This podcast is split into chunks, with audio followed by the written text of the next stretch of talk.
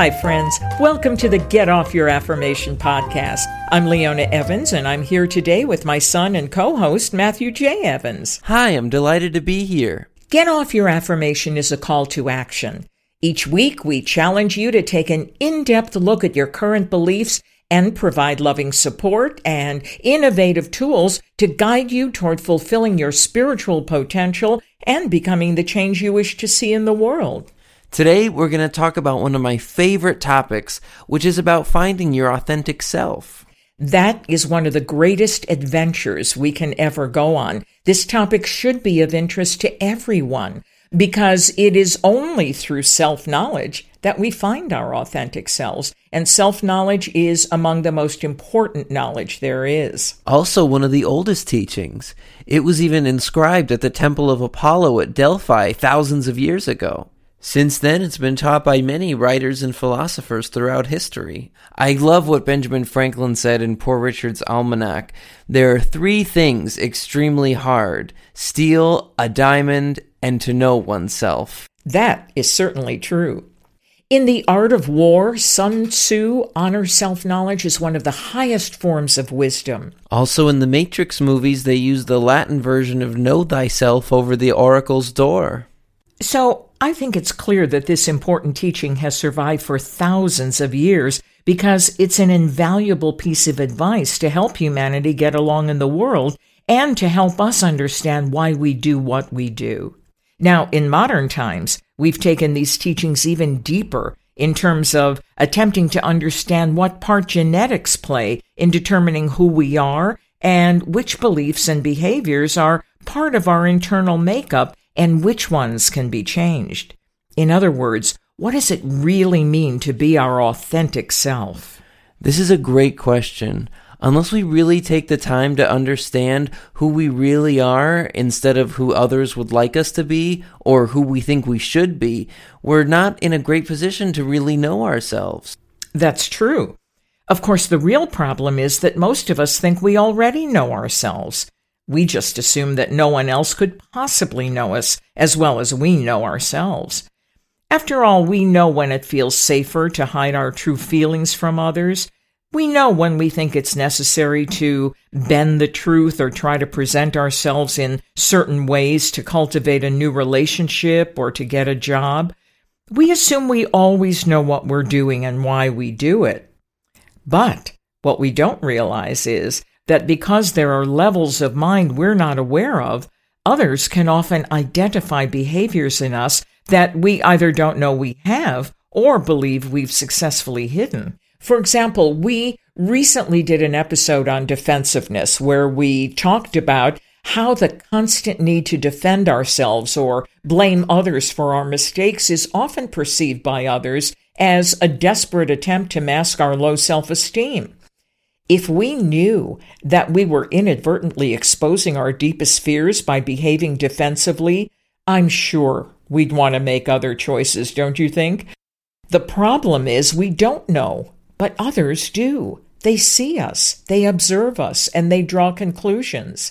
And that's just one example of how we unwittingly fool ourselves by ignoring the workings of our subconscious mind. Self knowledge is a continual search to find and embrace our true and authentic self. So when people say you really need to be yourself, does that mean they somehow know that we're not being ourselves? Well, yes, I believe people sense the energy, the body language, our levels of discomfort. I think we've all experienced listening to someone speak and having a feeling that things are not exactly what they seem to be. One of author and philosopher Ralph Waldo Emerson's most famous quotes is, Who you are speaks so loudly, I can't hear a word you're saying. Wow, that says it all, doesn't it? There's there's a truth about us that's much stronger and more honest than our ego-centered efforts to appear like we have it all together. Definitely. These facades keep us from trusting one another and prevent us from truly accepting ourselves as I was working on this project this week, I recalled some really hard times in my teenage years when I really had a strong need to be accepted by others, which is typical of that stage of development. For me, there was a kind of desperation about it. I really wanted to be seen as important and valuable to my friends, and every time I got a compliment, I would try to capitalize on it. For example, people would often say that I was really funny and they would laugh at my jokes. So I thought, well, if that works, then I'll make it my business to be funny all the time. But I overcompensated and I started getting on their nerves. In fact, I was getting on my nerves too because it was such a job to try and search for new material every day. Well, one night at a party, someone sat down next to me and said, You know, Leona, I wish you would be your authentic self. And I was so insecure that I replied, What would that look like to you? Oh no, that's so sad. Isn't it? All I wanted to do was please others and be accepted by them, and it never occurred to me that I could actually do it by being myself. What would it have looked like if you had been yourself? Well, you see, I had no idea. It was never an option for me to value that possibility. But I knew that I could become or act like anybody they wanted. The question for me was which one of those personalities would work in that group? I don't want to be rude, but didn't you realize something was wrong with that? well, yes, of course, but not to the extent that I know it now. I just saw myself as socially awkward and, and really introverted and not very interesting. That's very similar to how I saw myself as well. I remember feeling so shy and having this feeling of, of never really being secure in myself like I was having to edit parts of myself to be accepted, which of course all of us have to do to one degree or another to fit certain social situations, but it's when we take it to an unhealthy degree, where we are never feeling at ease with who we are, that it starts to become an issue. Oh, yes. Experts have often said that our teenage years are actually the most difficult because we really don't know who we are. We're always finding fault with ourselves. We're always comparing ourselves to others. There's so much peer pressure, and we judge ourselves so harshly. So it's really sad that both of us had those experiences. But it's also important that we're learning to see that who we are is good enough. And this is probably one of the most important realizations we can ever have. And I just want to give a shout out to Amy Lyndon, a very special person in our lives. Yeah, she's a fantastic acting coach in LA and has been a great friend of ours for, man, more than 10 years. I've learned so much from her. She's the author of a wonderful book called The Lyndon Technique and is not only an inspired acting coach, but a really, really fine actress. However, the reason I brought her up is that she's introduced a product line called I Am Enough. She has great t shirts, sweatshirts, hoodies, hats, mugs, purses that say simply and profoundly, I am enough. And her mission is to remind everyone to believe that I am enough. I am worthy just as I am today to receive all of my dreams. Stand up and be counted. Yeah, this is one of the biggest problems that actors face because the competition is always so fierce, and often you're not sure if the thing that you're being judged on has to do with your talent, your look, your attitude. And that uncertainty can become a real obsession where we can lose a sense of stability in how we see ourselves. I agree with you for the most part. But I don't really believe that we lose a sense of stability because of the challenges. I believe the challenges point out a part of ourselves we need to develop and grow into. Now, the acting business or any other high pressure work environment is calling us to a higher level of achievement, both professionally and personally. In the acting business, your product is yourself. And the more fully developed you are in terms of knowing your own self worth as an actor, the more attractive and compelling you are in terms of your unique individuality, which is what people call star power. So let's move ahead from the time in my teenage years when I was willing to be whatever people wanted me to be so I would be acceptable to close to 20 years later when I chose to become a unity minister so that I could remind people that the goodness, the spirituality, and the talents they longed for were already inside of them. Since that time, my focus has been the study of human behavior and the power of belief. And I'm constantly asking myself, if I'm encouraging people to be their authentic selves, how do we get there from here? Telling you to be your authentic self, but not telling you how to do it is really tough. Just saying I'm lovable doesn't necessarily make me feel lovable.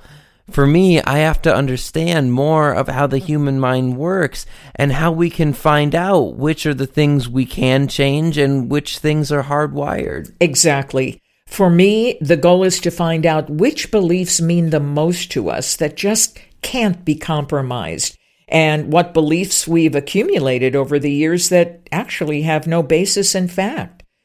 For example, we've been hearing a lot recently about the primal or reptilian brain, which causes a fight or flight response in us the way it did in ancient times when our choices were either to kill or be killed. Indecision was the enemy of early humans, and our only goal was to be safe. Our only choices then were to act quickly and aim for the heart. We still use that part of the brain in times of stress when we feel threatened. All we have to do is look around us to see people all over the place reacting with high stress, fear, and all of the characteristics of the fight or flight response. So when we see ourselves completely stressed and filled with fear and anger, we need to understand that we, like all other humans, are very capable of using that reptilian part of our brain to react and respond to life threatening situations. But the most important thing to remember is that not all situations are life threatening. For example, I used to have severe performance anxiety, particularly at auditions. I would hyperventilate. I would visualize the humiliation of being totally unprepared and inadequate for the task at hand. I cannot imagine that I would have felt any worse if I were threatened in the jungle by a wild animal.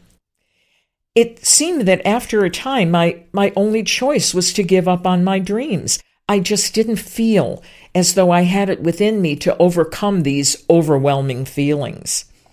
But the more aware I became of the power of the mind and the indomitable strength of the human spirit, I started putting things in different contexts. I began to realize, with the help of a really inspired counselor, that for some reason I equated succeeding at an audition with my sense of self worth and my safety and security as a human being. For me, failure was simply not an option. So, over the years, without really thinking about it, I developed the belief that the possibility of failure was threatening to my success as a person. I believed I couldn't be a successful person if I failed. Therefore, I put my future hopes and dreams, my happiness, my reputation on every audition. If I won the part, I was good for the time being. I was safe. If I failed, I was a loser and unworthy of success and happiness. Now, if you find those beliefs illogical and self defeating, you're right. They are. But if we're immersed in those beliefs, they seem to be so threatening that we believe them to be true. I know what you mean. I've gotten myself worked up and even panicked before an audition because I've wrapped up my whole self worth into one potential job. It feels so awful because we believe it's true. Exactly. Those are the magic words because we believe it's true. The fact is that if we believe it's true, it will be true for us. So the question is is this belief part of our authentic nature, or can we do something to change those beliefs? Well, it seems obvious that we can do something to change them because if we look around, we can see that not everybody believes the same way we do. So it's not a truth that's written in stone. It has to be some sort of learned response that we could unlearn. That's right. And the most important thing to realize is that there is a part of us which can observe this dynamic taking place, a part of our own consciousness that is greater than what is happening to us. We can see ourselves becoming panicked. We can see ourselves sabotaging our chances of success. We can watch the scenario taking place in our minds without taking part in it. And if we can do that, then we can understand that we are much more than our thoughts and beliefs. Yeah, it's like taking over the problem we've given so much power to when we realize that it's actually something we can change if we're willing to work hard at it. What once was an all encompassing problem that we were victimized by now becomes a set of beliefs that we can change to bring a greater reality into our experience. We now have a choice to let go of relying on the reptilian brain to give us our sense of reality and move to another more rational part of our brain. They call it the modern brain, which can take over and help us put things in perspective. It's such a feeling of freedom to have access to that perspective and to be able to say, I want to book this audition and I'm going to do my best.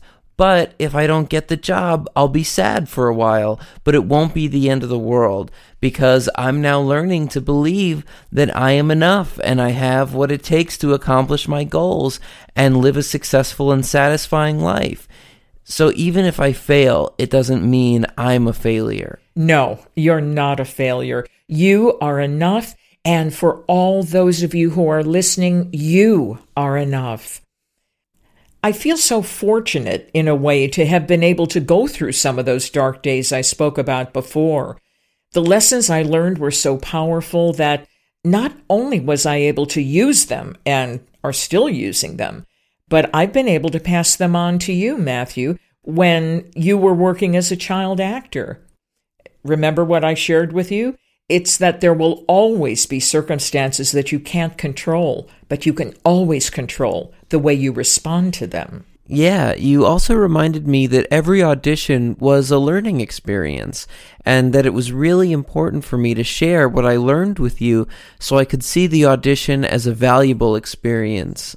So, my friends, I respectfully challenge each of you to get off your affirmation and let your light shine. Once again, I respectfully challenge each of you to get off your affirmation and let your light shine.